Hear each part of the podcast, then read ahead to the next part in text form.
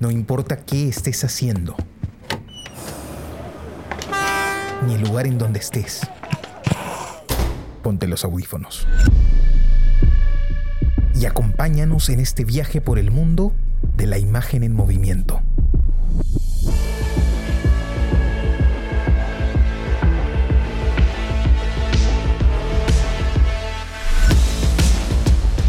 ¡Hey! ¿Qué cine pasa? ¿Qué tal amigos? Bienvenidos a este nuevo episodio del podcast ¿Qué cine pasa? El podcast donde hablamos de películas que acabamos de ver. Nos gusta decir que están en caliente para nosotros. Los saluda su amigo Carlos de la Torre Paredes. Me acompañan Jesús Alvarado. Hola Carlos, Jonathan, ¿cómo están? Y Johnny Alba. Hola amigos, ¿cómo están? Qué gusto. ¿Qué tal hermanos? ¿Cómo les va? Siempre aquí juntándonos para hablar de cine y esta vez una película elegida por Johnny, una película de ya el clásico Jean-Luc Godard. Y es una película de 1960 también. Se llama Al final de la escapada. Y bueno, Johnny, coméntanos, ¿por qué te decidiste por esta película? Como saben que hace poco recién falleció Jean-Luc Godard, bueno, y es una de las presencias más importantes del cine para todos los que cinéfilos y gente que está siempre detrás del séptimo arte, pues sabe que lo importante que ha sido Godard, y me parece que hasta ahora no habíamos visto ni una sola película de Godard, así que estaba pensando cuál podría haber sido. A mí la que más me gusta creo que es Banda Aparte, sin embargo esta creo que es importante porque es considerada como una de las que abrió la puerta a la Nouvelle Vague, o a la nueva ola francesa. Esta película se llama À bout de souffle, en francés, que significa jadeante o sin aliento en español, pero también tiene el título de Al final de la escapada. Esta película, pues, entra en 1960, ¿no? O sea, que entra en una nueva era del cine. Y es importante por muchos factores, ¿no? Primero, esta película parece que fue grabada en el 59, pero fue estrenada en el 60, como suele pasar con todas las películas, ¿no? Ganó el Oso de Oro, tuvo un premio también como mejor dirección en el Festival de Cannes, si no me equivoco. No sé si ganó la Palma de Oro, pero esta película cambió muchas estructuras del cine clásico, ¿no? Primero que sí fue grabado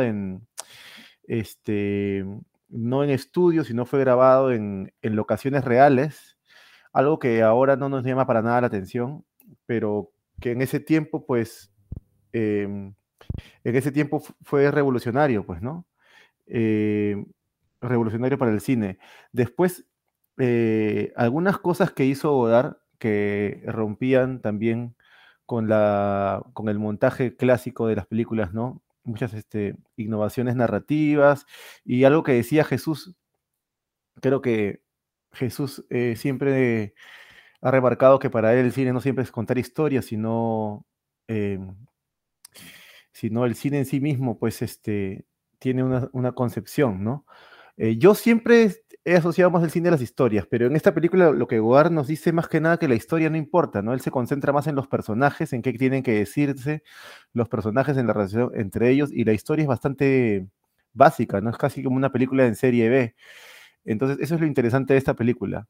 Es bastante fresca para esa época, ¿no? Ahora, pues, al tiempo de hoy, la película...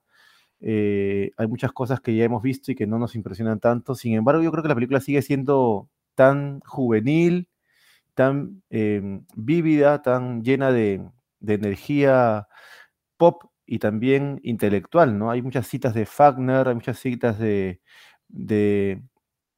Dylan Thomas, poetas, referencias a Renoir durante el guión, referencias a Bach, a Mozart, y también... Sin dejar de ser pop y sin dejar de ser una película cercana a nosotros, ¿no? Nunca Godard quiso tener ese aire intelectual que de repente tienen otros de la Nouvelle Vague como Chabrol o como otros, que sí, pues en sus películas se siente un poco más esa onda. Esta película es interesante porque también las personas que participaron en la película, ¿no? Fue dirigida por Jean-Luc Godard, pero el guión y la historia fue trabajo del mismo François Truffaut y con asesoría y ayuda también de Chabrol. En la dirección de fotografía está Raúl Cotard, que es un director innovador porque usó algo que hasta el momento no era común, que era la cámara en mano, planos secuencias interesantísimos, ¿no?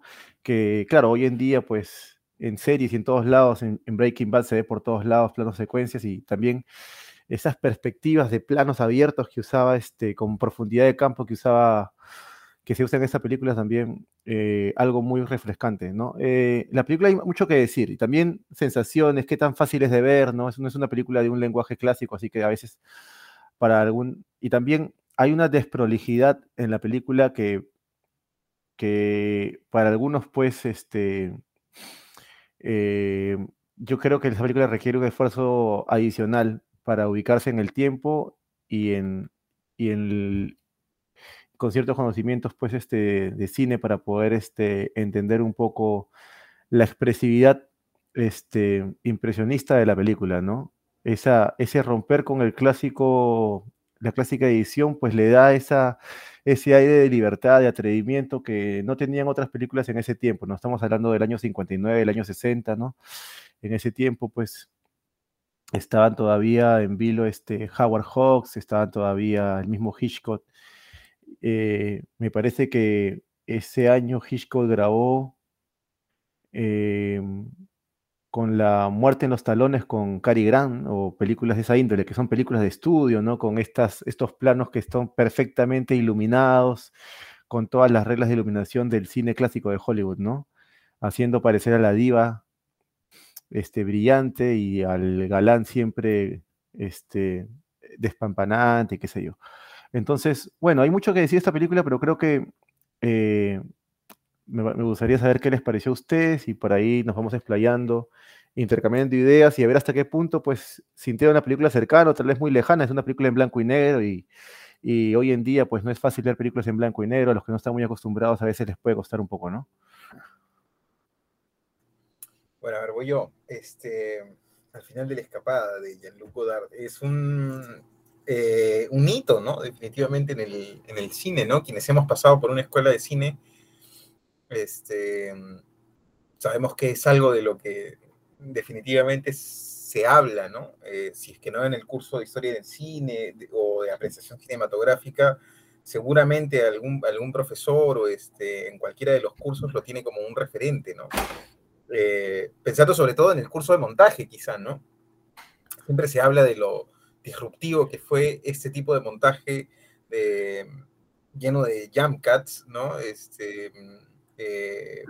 Para la época, ¿no? Y cómo es que inauguró de alguna manera una forma de acercarse al cine, ¿no? Que hoy es tan, se puede resultar tan común. Hay varias películas que podríamos estar que lo han planteado aquí en el Perú, sin ir muy lejos, pues, Días de Santiago, ¿no? Es una película que sin alcanzar, pues, este ritmo tan frenético que les encantaba a Godard, y un poco a Truffaut también, ¿no? Pero sobre todo Godard, ¿no? Sin alcanzar este ritmo tan frenético, también se emplean estos jump cuts en esta película Días de Santiago, ¿no? Entonces, es una forma, de todas maneras, de posicionarse y de entender el cine, ¿no? Y tiene que ver con la corriente que se vivía en ese momento, ¿no? Con la forma de interpretar y reinterpretar el cine para los miembros entre comillas, ¿no? Pero quienes seguían esa corriente como de intentar refrescar el cine o de hacer un cine distinto al del mainstream, ¿no? Es sabido, pues, que el cine francés, el cine europeo, no estaba, pues, sujeto al nivel de censura que había, por ejemplo, hasta muy, muy avanzados los años en el cine norteamericano, ¿no? Que sí era un cine mucho más conservador en muchos sentidos, ¿no? Y entre esos sentidos, más allá del contenido de la película, el cine norteamericano siempre fue muy conservador en su forma, ¿no? Y eso es lo central en esta película, ¿no? Bien lo decía Jonathan, no es una película que se centra necesariamente en la historia, porque además la historia planteada por por Truffaut, y a la historia a la que contribuye Chabrol también. Es una historia que se plasma, o que Godard al final termina plasmando en una guía muy básica que termina abandonando, ¿no? O sea, no es una historia que, no es una película que tenga estrictamente un guión, donde hay estrictamente un guión, sino es más bien una película en la que hay una intención, me parece que eso está claro, una idea que forma algunos personajes, y después hay las ganas de salir a plantear a la cancha una idea, ¿no? Con el nivel de riesgo que eso presupone, ¿no? Y claro, esto tiene que ver pues con toda esta vorágine y con toda esta necesidad de darle vuelta de darle una vuelta más, ¿no? Un giro más, ¿no? Una pensada más, ¿no? Una vuelta de tuerca más al cine, ¿no? Y de esa vuelta de tuerca más, necesariamente en cualquier arte, en cualquier disciplina, siempre salen cosas que terminan innovando, ¿no? Es la gente... Yo no podría decir, por ejemplo, que la película sea vigente. Yo no sé si una película como esta tendría un nivel de... Bueno, no sé qué nivel de taquilla, ahora lo buscamos seguro, qué nivel de taquilla tuvo la película en su momento, o cómo fue el nivel de aceptación. Pero yo no sé si... Siento que hay detalles por los que la película ha envejecido, ¿no? Hay ciertos detalles que... ciertos gestos de acting, o ciertos detalles en la puesta en escena, ¿no? O en movimientos de cámara, que hoy ya se han perfeccionado, pero que no hacen necesariamente una obra tan disruptiva y una obra maestra como esta, ¿no? Pero sí siento que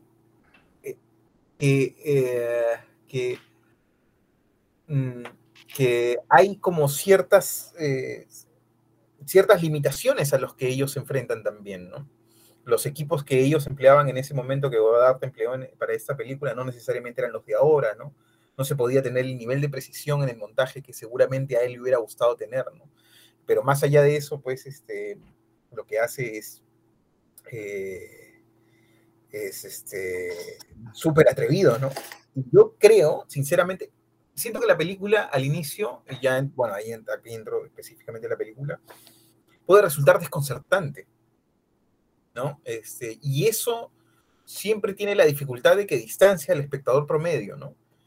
Quien tiene la intención de ver una película, de acercarse a una visión del mundo, lo tolera, lo acepta y decide avanzar con el director, ¿no? Que creo que es nuestro caso, que por lo menos ha sido mi caso, ¿no? Que entiendo toda esta locura así como frenética, pero muy pronto en la película... para cuando este personaje, ¿no? Este ladrón, este malhechor, encuentra a Patricia, ya ha entrado un poco en el ritmo que plantea Godard, ¿no? Lo acepto, lo asimilo, pero no deja de sorprenderme, ¿no? O sea, la forma en la que, primero la asincronía, ¿no? En el montaje, en varios momentos, hemos hablado de los jump cuts, por supuesto, que le otorgan ritmo, ¿no? Que le otorgan precisión, que donde hay elipsis permanentes, ¿no? Que es muy, que son muy como, a ver, ¿cómo decirlo? Como, sugerentes, ¿no? Tienen un efecto dramático contundente, ¿no? Dramático desde la perspectiva de la dramaturgia, no del drama como género, que es muy contundente desde esa perspectiva. Los jumpcuts contribuyen a eso, y luego está la sincronía también, ¿no? Y luego otra cosa de la que se ha hablado mucho también, y bueno, no son los únicos, Truffaut lo hacía permanentemente, no es el único Godard, ¿no? Truffaut lo hacía permanentemente también, es como uno de los rasgos que identifica toda esta corriente de la Nouvelle Vague, ya con esto me callo, que es esto de romper la cuarta pared, ¿no? Donde los personajes, hay varios momentos en los que miran de frente a cámara, ¿no? Y si no miran de frente a cámara, su mirada por lo menos es muy coincidente con el eje de la cámara, ¿no? Entonces, eso creo que comenzó con Bergman, ¿no? Claro, empieza con... No estoy seguro, creo que con Truffaut, pero... Con Un verano sin Mónica, que es el 50 y tantos. Ah, ya, claro. Con Harriet... puede ser. Harriet Anderson. O sea, yo estaría casi seguro que sí, pero me parece que vi en algún programa de Bedoya que Truffaut había sido uno de los primeros, pero tendría que verlo. Habría que precisarlo, no soy tan seguro. Apostaría, pero claro, que tiene que ver con toda esa corriente, ¿no? Tiene que ver toda esa corriente y además tiene que ver con, y está muy embebido también esto que decían, ¿no? Las referencias intelectuales son ineludibles, pues, ¿no? ¿En qué película del cine norteamericano se habla como se habla en esta película de... se hacen tantas referencias literarias, ¿no? Tantas referencias con una aspiración intelectual, ¿no? De hecho, ella es una chica joven, pero no es una chica estúpida, ¿no?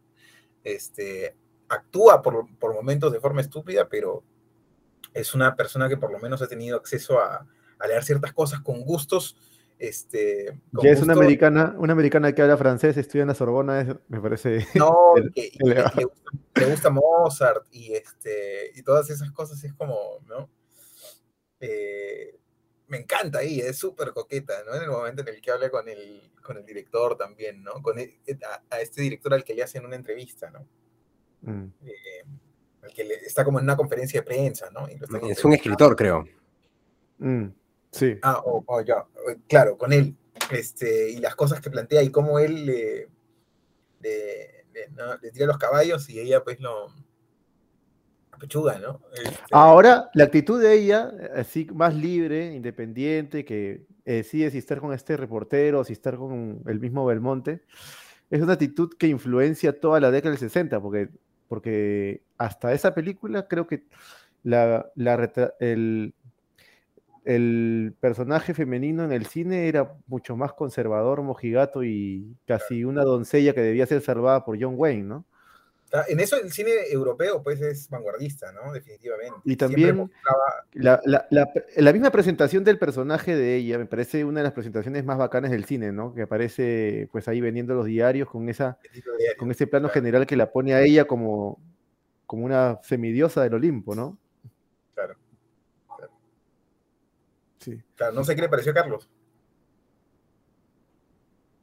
Sí, bueno, es una película que me ha parecido bastante interesante y claro, como decías hace un rato, me desconcertó en un primer momento, ¿no? No la había visto y los primeros minutos fueron muy extraños, ¿no? Hasta la muerte del policía, claro, todos estos con los jump cuts permanentes, ¿no? Que no entendía qué estaba sucediendo bien. Pero luego cuando ya, también justo como mencionabas, cuando él se encuentra con Patricia, todo... como que cambia de ritmo también, como que de todo se empieza a aclarar y si bien hay jump cuts en varios momentos, ya se puede seguir una focalización, ¿no? de la historia sin mucho problema. Yo también siento que Godard haya jugado con la idea de avanzar, ¿no? En un guión que probablemente se haya ido construyendo a la medida que se iba grabando y probablemente también en el montaje, porque es una historia que uno no capta el objetivo concreto, salvo la idea de ir a Italia y de estar con la chica, ¿no? Pero luego como que todo es muy extraño, como que todo está pasando, y claro, él quiere sus documentos, ¿no? O dinero para poder irse, pero como que todo es muy raro, todo es muy extraño, las conversaciones también, claro, tienen este nivel intelectual y muestran a esta chica liberada, y a él enamorado perdidamente de ella, pese a que permanentemente se muestra como un asesino, un delincuente, este tipo, ¿no? Consigue lo que quiere robando, golpea cuando lo necesita, y es interesante verlo también junto a esta chica, ¿no? Porque esa lógica del tipo malo que llama la atención de las chicas bonitas, creo que es un cliché que juega también con esta película de alguna manera. Y está esa idea justamente de que les va bien con las chicas inteligentes también, ¿no? Que a las chicas inteligentes les gustan los chicos malos, ¿no? Más o menos. Entonces, tal vez se ha construido a partir de ficciones como esta, esa idea, pero me pareció interesante cómo se construye esa relación, ¿no? Le roba mucho al cine B, el cine serie B americano que les gustaba también sobre todo de la época del cine mudo, estos policiales que habían, tú sabes que antes del advenimiento de la televisión, que es a mediados de los 50, antes todo era cine, pues, ¿no? Claro. Entonces era digamos, el único entretenimiento popular masivo.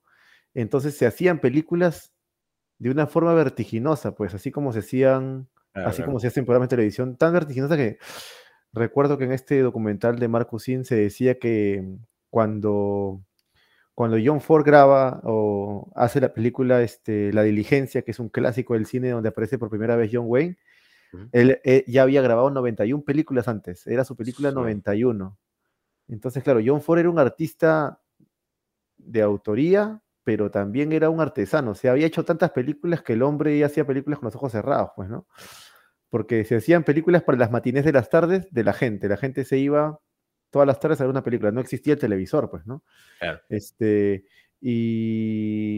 Pero claro, como se hacían películas de esta índole a nivel tan masivo, pues no existía todavía el concepto de autor, de que el director era un autor, ¿no? El concepto estaba más orientado al productor o a las productoras o a las casas de estudios grandes, como sobre todo la Metro-Goldwyn-Mayer, que era la casa, digamos, matriz. Y pues cuando llegan gente como Orson Welles, por ejemplo, o gente como luego Rossellini, otros, o el mismo Hitchcock, Godard, Truffaut, Chabrol, todos ellos que eran críticos de cine, que todavía no eran cineastas, pues ellos reconocían, ellos inventaron prácticamente en esta revista Cachet de la Cinema, inventaron prácticamente el concepto de cine de autor, y ellos fueron los primeros que llamaron a Hitchcock como un artista, un autor, una persona que tiene un concepto detrás de sus películas, y no solamente un entertainer, ¿no? Por eso que cuando ya llegaron ellos a hacer cine, pues todos los demás cineastas están a la expectativa porque ellos ya habían generado un precedente siendo duros con el mismo cine francés de esa época, que era un cine que se había puesto muy intelectual. Entonces, como que lo que hizo Godard es hacer lo más simple posible, en una historia policíaca, un asesino que muere al final. Claro. Y no. Es interesante, pues, cómo también plantea a los personajes con cierto nivel de cliché en general, ¿no? Incluso los policías. Esa es la parte de serie B, ¿no? De serie B de Hollywood, ¿no? Claro, y se nota clarísimo, ¿no? Incluso al final, cuando salen con las ametralladoras, sí, ¿no? Todo es muy, muy como que ficcional, ¿no? Y adrede, y eso parece interesante. Pero sin perder realidad, ¿eh? Sin perder, claro, se siente real. No sé por qué, yo creo que por el tema de los planos en la ciudad, pues en los Campos Elíseos, pues nunca había sido grabado antes de esa forma, pues, ¿no? Tú sabes que antes Hollywood era, o el cine en general era todo estudios, ¿no? Por esa obsesión de hacer los planos fotográficos lo más perfectos, de acuerdo a los estándares de iluminación de un rostro, por ejemplo, ¿no? Con el cenital, la luz cenital y el equilibrio con la luz principal, esas cosas, es que se construían escenarios, ciudades de mentira, donde las luces estaban dentro del estudio y todo podía controlarse, pues en la calle la luz no se controla, entonces nunca a alguien se le había ocurrido filmar afuera, pues, ¿no? Pero lo hizo Godard, ¿no? Y funciona Godard bien, e incluso me pareció interesante también cómo juega con los primeros planos, ¿no? Y cómo juega también con los distintos cierres, los distintos cortes. Tiene estos momentos en donde la pantalla se cierra, entonces todo eso le da una dinámica interesante a la película, pero a mí sí me impresionaron, la verdad, los primeros planos recurrentes, ¿no? Me parecieron que de alguna forma transmitían mucho de lo que querían plantear los personajes, que son interesantes de por sí, ¿no? Se ha hablado de esta chica, de Patricia, pero el personaje de este delincuente también es súper interesante y es súper ilegible también, ¿no? Y es algo que le dicen todos, ¿no? Le dicen, no te conozco, ¿no? Hablo contigo, pero no te conozco, ¿no? Y es algo que el personaje de alguna forma pasado, bien, ¿no? Exacto, no tiene un pasado, no hay una excusa para lo que está pasando, pero pero te vas dando cuenta de cosas, ¿no? Es un delincuente de todas maneras, tiene amigos que están vinculados al delito, ¿no? Es un vividor.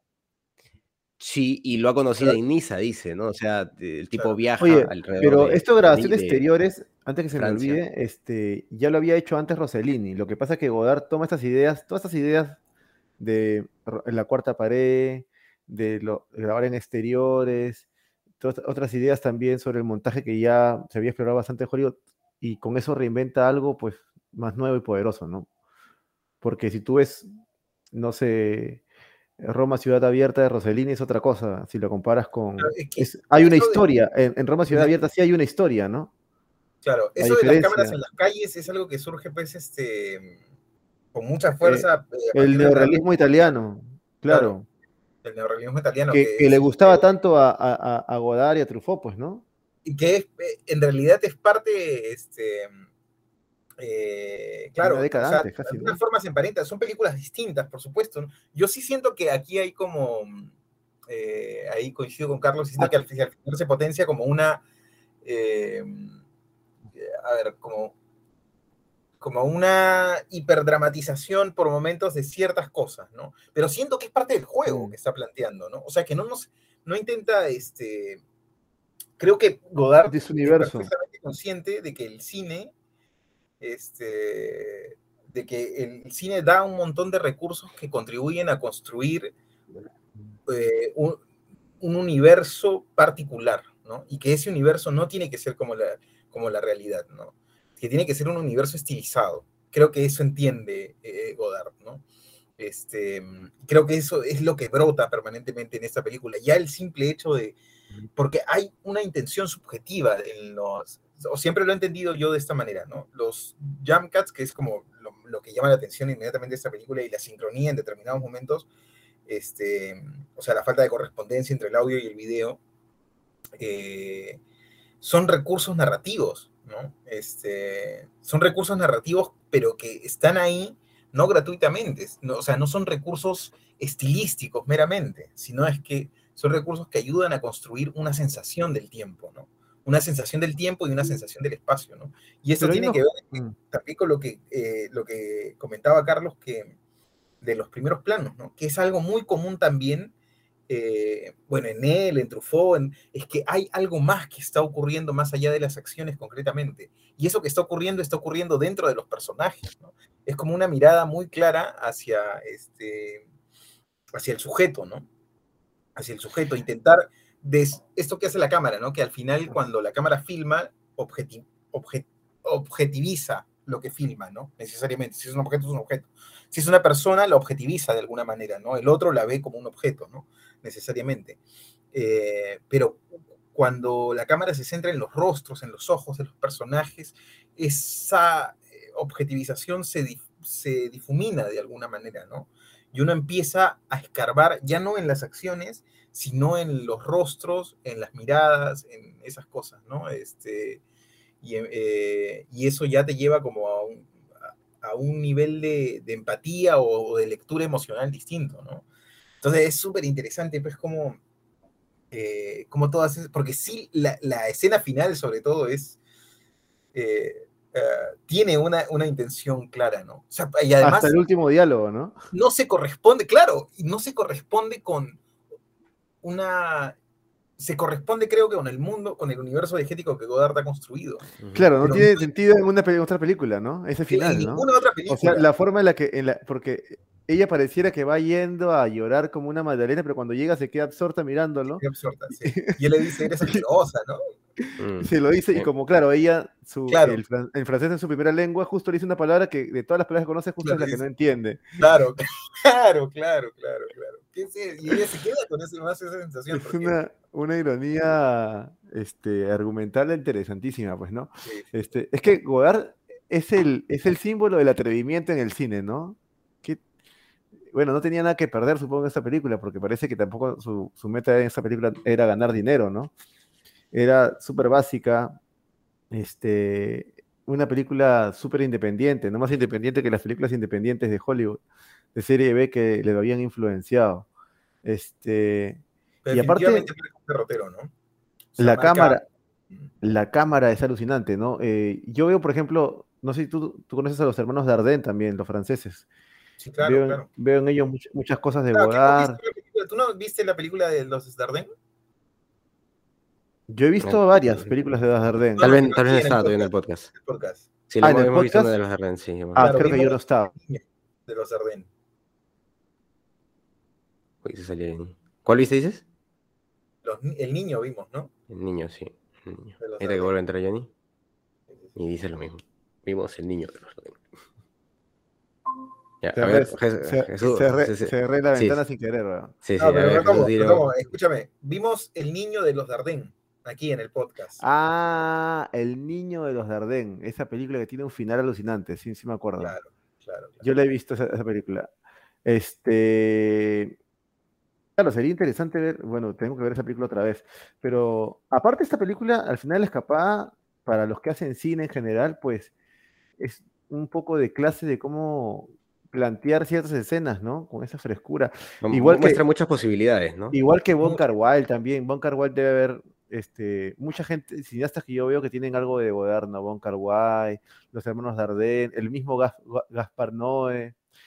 Bueno, y por supuesto que Tarantino, ¿no? Que él mismo lo ha dicho, y que incluso la productora de Tarantino se llama Banda Aparte en inglés, es Banda Aparte, que es casi lo mismo, en los tres idiomas suena igual, en inglés, en español y en francés, ¿no? Banda Aparte. Banda Aparte, de la película, pues, de Godard, ¿no? Uh-huh. Es un director tremendamente influyente. Ahora, a esta película, que es del 60, yo creo que marca también una tendencia en los mismos años 60, ¿no? No solamente de cinematográfico, también de moda, también de cultura, ¿no? Porque la representación de la mujer en esta película, yo me parece que es vanguardista, innovadora, moderna y muy avanzada a su tiempo, ¿no? Yo creo que el feminismo que vino después y todo esto que vino en los 60s, que fue la segunda ola del feminismo, creo que ahora estamos en la tercera ola, no había iniciado todavía, creo yo. Yo creo que todavía se vivía la época de los 50, donde pues en los 50 había toda esta propaganda gringa de construir más en Estados Unidos, tal vez, ¿no? Sí, construir las casas con la mujer en la cocina, pues, ¿no? Con todos los artefactos para ella y su lavaollas y su... Pero Europa con la inyección económica de Estados Unidos más bien es bien liberal, ¿no? Es bien liberal. Claro, Europa es bien liberal, sí, pero aquí, no obstante, en esta película se plantea en varios momentos como una suerte de idealización de lo americano, ¿ah? O tal vez es más bien una burla, ¿no? Tal vez es una burla el hecho de que le diga los americanos son más libres, ¿no? Tal vez es una mofa eso, momento, ¿no? En algún momento, sobre todo pienso en este momento, ¿no? En el momento en el que han robado un auto, lo están sacando del estacionamiento, y ella le dice, ¿qué digo? Uh-huh. Y él le dice, di buenas noches en inglés, ¿no? Y no se va a atrever a decirte nada, ¿no? Uh-huh. Entonces hay ahí como un... Pero esto que un poco tenemos todos, ¿no? Y que también es muy peruano, ¿no? Que es como de autodesprecio, ¿no? Yo creo que en esa época, pues la cultura gringa, es que eso es lo que pasó con los gringos en el siglo XX, que aprovecharon el cine con un poderío tan fuerte que todos los países del mundo están, o sea... Imagínate, pues, si los Beatles se hicieron famosos primero en Alemania antes de Inglaterra, o sea que en todos los países del mundo querían hablar inglés, ¿no? Y eso fue por el cine, el Chaplin, después Bogart, Cary Grant, Marilyn Monroe, todos esos artistas pues llegaban a todos lados, ¿no? Después ya en los 60 creo que se impusieron algunos estrellas europeas, ¿no? Que fue pues Brigitte Bardot, Sofía Loren y otras, pero... Los gringos, pues ellos desde un comienzo vieron el cine como un negocio, cuando los franceses que eran más artistas y qué sé yo, pues por eso que, bueno, y hasta ahora, ¿no? Todo el mundo ha visto Friends, ha visto Netflix, diferentes series, donde toda esta cultura de vivir con housemates o con roommates o whatever, todas estas cosas vienen pues de la cultura gringa, ¿no? Los deliveries, todo lo que hacen los gringos pues nos llega a nosotros por el cine. Ahora después por la televisión, ¿no? Pero los europeos también. Yo conozco acá gente de Italia y de Francia y chicos así de jóvenes y que escuchan mucha música gringa, pues no escuchan mucha música en inglés, ¿no? Es lo que los gringos hicieron bien. Y en esa época, los 60, después vendrían los Beatles, que fueron los ingleses, y después venía toda la música gringa de los 70s que se impuso en el mundo. O sea que yo creo que eso no solo en Perú, en todos lados, en todos los europeos también. La gente joven, pues, está influenciada por la cultura gringa, ¿no? Claro, todavía es la gran potencia mundial. Los australianos también. O sea, en el mainstream, pues, ¿no? Así claro. China... Bueno, ahora se está poniendo mucho el K-pop, ¿no? Yo conozco gente muy joven. Sí, ¿no? 19, 20 años, gente de aquí, de Australia, chicos de 20, 19 años, que el otro día había una chica en el trabajo muy joven de esa edad y tenía en su celular, en el proyector de pantalla había una imagen de asiáticos, pues, con sus indumentarias de baile, qué sé yo, y le digo, ¿qué es eso? Y me dice, es mi novio imaginario. ¿Tu novio imaginario? Sí, es un cantante de K-pop. Entonces el K-pop está en todos lados. Eso hace años. También, ¿no? Sí, bueno. Sí. Es que bueno, tiene un montón de propaganda también, pues, un montón de publicidad mete Corea del Sur. Bueno, son como los Backstreet Boys de otro tiempo, ¿no? Son el Estados Unidos asiático, pues, ¿no? El Estados Unidos asiático, básicamente, ¿no? Pero bueno, volviendo a la película, amigos, ¿Qué más pueden decir de esa película? ¿O estamos listos ya para calificar? Bueno, yo creo que también hablamos un poco de la Nouvelle Vague, ¿no? Porque no hemos explicado, claro. Bueno, mucha gente que nos ve seguramente, no sabe un poco qué tan importante fue esto, y no sé si de repente nosotros podríamos resumirlo un poco, no sé, Jesús, si tú nos puedes dar una idea de esto, ¿no? Y yo la complemento con Carlos. Bueno, la Nouvelle Vague fue pues esta corriente que se dio, esta corriente cinematográfica que se dio sobre todo en Francia y que fue empujada por críticos cinematográficos, ¿no? Que es como un rasgo fundamental que los embebe, que los termina viviendo a todos, ¿no? A Truffaut, a Godard, a Chabrol, a Romer, toda esta gente de alguna manera era gente que apreciaba mucho la conversación y la intelectualización sobre el cine, ¿no? O sea, entendían el cine como... La autoría. Claro, ¿no? Pero lo entendían no solo como un medio, como bien decía Jonathan, un medio comercial. Es más, no lo entendían como un medio comercial, lo entendían como un medio creativo, pero sobre todo también como un medio intelectual, ¿no? Como una forma de transmitir arte, pero también de transmitir ideas un poco más sofisticadas, ¿no? Y emplean toda esta maquinaria, pero bueno, ya lo decíamos, ¿no? También alimentado, por supuesto, de corrientes que se daban en otras partes de Europa, ¿no? Y sobre todo con esta vocación de reinventar de algún... No de reinventar, sino de... Yo siento que de probar, ¿no? De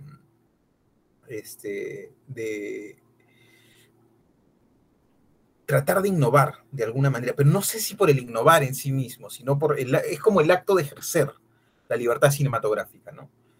Porque es un acto político también, ¿no? El de, bueno, plantearse, pues, voy a hacer las cosas a mi manera, ¿no?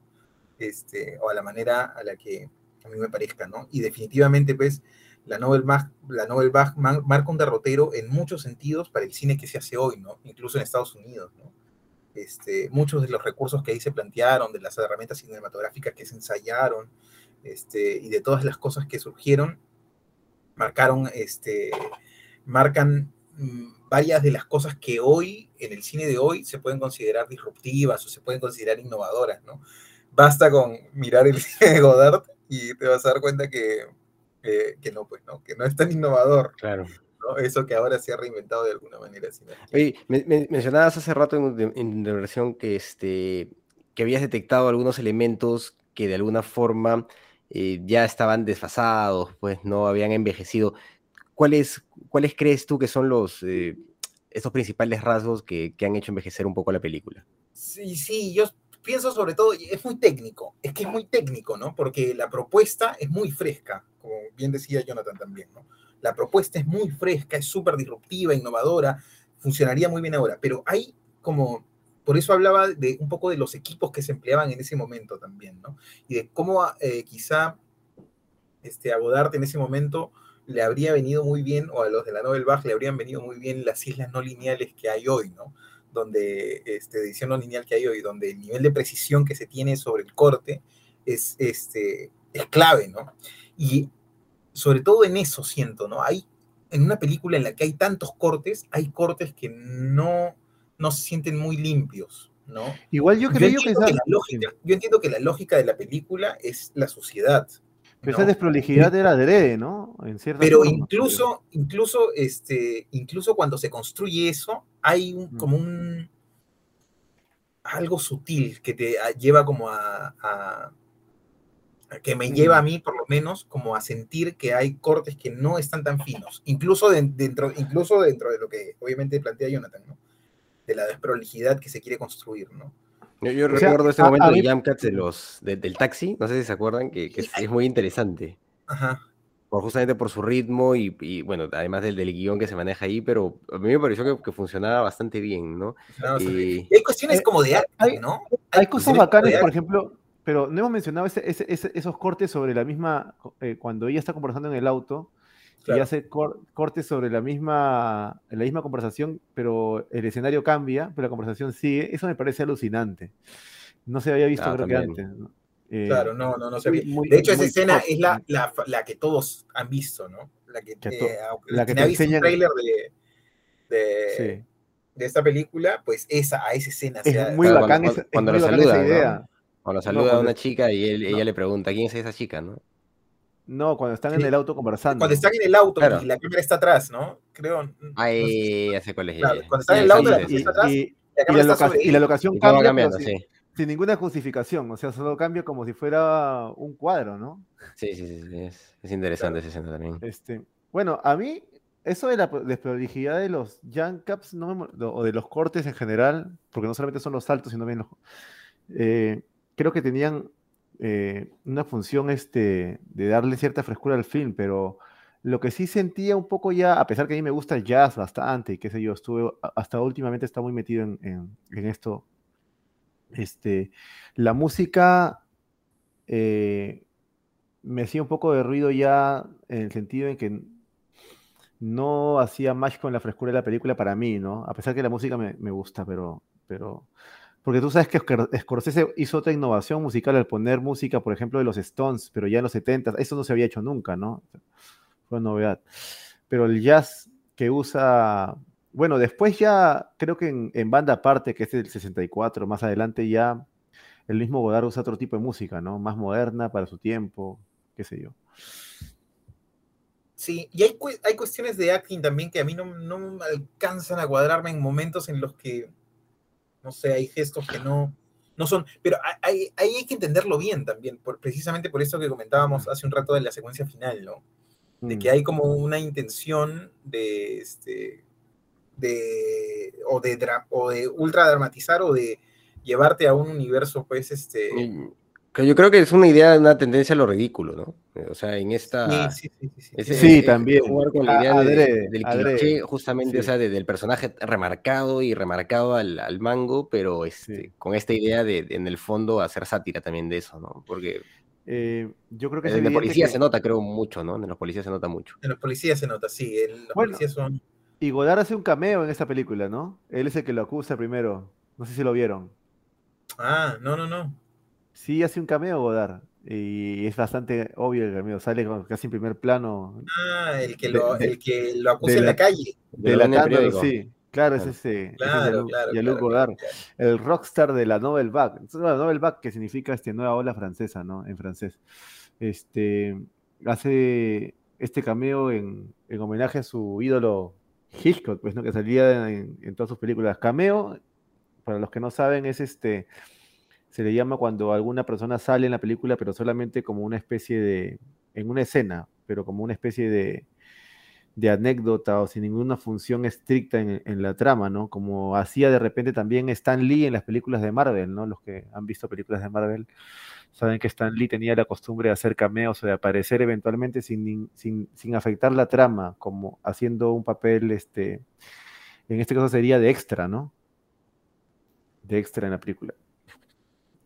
Bueno, esta película hay que tomar en cuenta todo lo que ha influenciado, ¿no? Yo creo que el mismo Xavier Dolan, directores de esa índole, pues no estarían acá con esa frescura, pues si no fuera por... Sí, no, es que te demuestra, como decía Carlos, que, bueno, como hemos dicho tantas veces, además aquí en el podcast, que pues las posibilidades son infinitas, ¿no? El mismo Scorsese, el mismo Coppola, que eran hinchas de Godard, ¿no? Todo el cine europeo de los 60, ¿no? Que influenció inmediatamente a los directores americanos de los 70, ¿no? Brian De Palma, el mismo Spielberg, Francis Coppola, Ford Coppola, Scorsese, toda esta camada, ¿no? Después el Oliver Stone, Tarantino, Xavier Dolan, que es un director que a mí nos gusta mucho, no sé si ustedes vieron Laurence Olivier. ¿Cómo se llama esa película? ¿Cómo se llama esa película? Anyways, ¿no?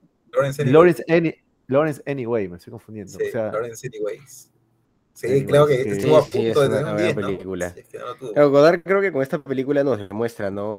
Como tantos otros directores que has mencionado, Johnny, que el arte al final pues depende del coraje que uno tenga y de la proyección, ¿no? Que uno tenga respecto al arte. Por eso yo siempre voy a repetirlo, y alguna vez lo hemos discutido hace muchos años con Jesús cuando hicimos este corto de mucho más, que no hay que tener miedo pues de los planteamientos artísticos, por más salvajes, por más rayados que puedan ser, ¿no? Porque al final estamos planteando cosas, ¿no? Igual ahí está el tema, ¿no? Era un conocedor del cine, ¿no? O sea, porque también se puede pensar que estas cosas las hacía por hacer, creo que no. Pero el tipo... Si las haces así pues, no funcionan bien, tienes que saber lo que estás haciendo. Sí, no sale. Califiquemos, ¿no? Sí, claro. A ver, voy yo. Bueno, me parece una película bastante interesante, fresca, de... Yo no la siento avejentada, ¿no? Me parece una película... de difícil introducción, o sea, que es difícil introducirse por el frenetismo que tiene, pero que una vez fluyes con la película, funciona bien, ¿sí? Y llega a ser interesante, los personajes son carismáticos, lo suficiente como para generar una relación emocional también con los espectadores.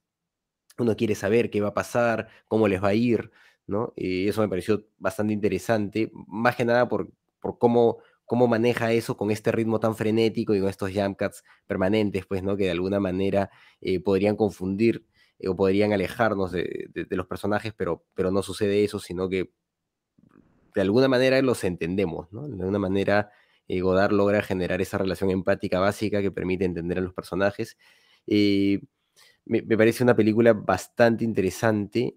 Y pues en esta oportunidad, bueno, tomando también en consideración todas las técnicas innovadoras que plantea, todos los recursos que nos muestra, que nos hacen pensar también que se pueden hacer muchas cosas en el cine, ¿no? Creo que es una película que merece un 7.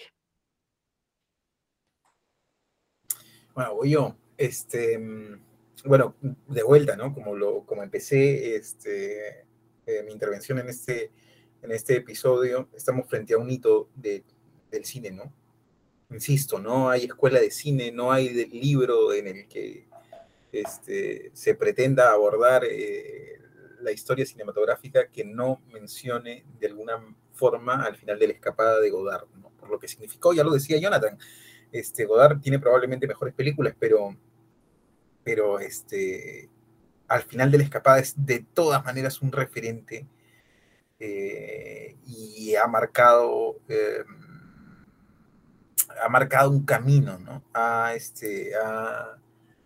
señalado un camino para muchos cineastas, ¿no? Se ha convertido de alguna manera en uno de los tantos faros que iluminan el universo del cine, ¿no? Y que te dan posibilidades, ¿no? Yo me quedo con esta idea de que Godard de alguna manera nos invita con esta película a quienes tenemos la intención de hacer cine, o a quienes estamos como más involucrados a la realización cinematográfica, nos invita a hacer globos de ensayo, ¿no? Alguna vez me dijo un profesor, un maestro del cine también, un español, me dijo, hacer dobrilla aunque sea malilla, ¿no? Porque en ese discurrir de hacer, pues por ahí salen cosas, ¿no? Y uno... Y creo que eso está muy presente también en esta película, ¿no? No hay como la intención de tener todo cerrado, todo cuadrado, no, más bien hay como la intención de, pues, hay una idea, hay unos personajes, hay una propuesta, vamos a intentar hacerlo, ¿no? Es de esas películas que motivan, que empujan, y que siempre refresca ver para levantarse el día siguiente con el ánimo de seguir creando, ¿no? Yo le voy a poner 8.5. Bacán, ahora voy yo. A ver, bueno, había propuesto iniciar esta película, como lo había dicho, porque hace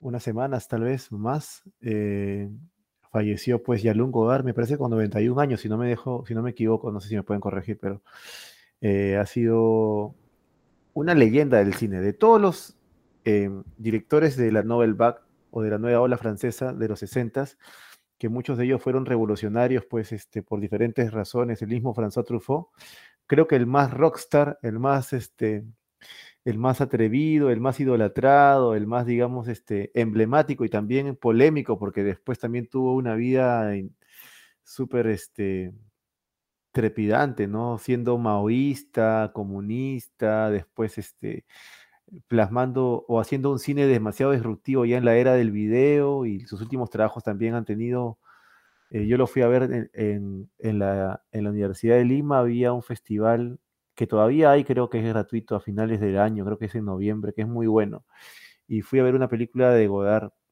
que era como una especie de resumen documental que él había hecho con diferentes fragmentos de películas de historia del cine, de toda la historia del cine, pero él contaba lo que quería y me dejó anonadado esta película. Bastante cruda también y que muchos no pudieron terminar de verla, ¿no? Hay gente que odia a Godard, hay gente que lo ama, pero Godard me parece importante. Y no solo Godard, sino también la nueva ola. Me parece que hay que acercarse a ella, hay que conocerla.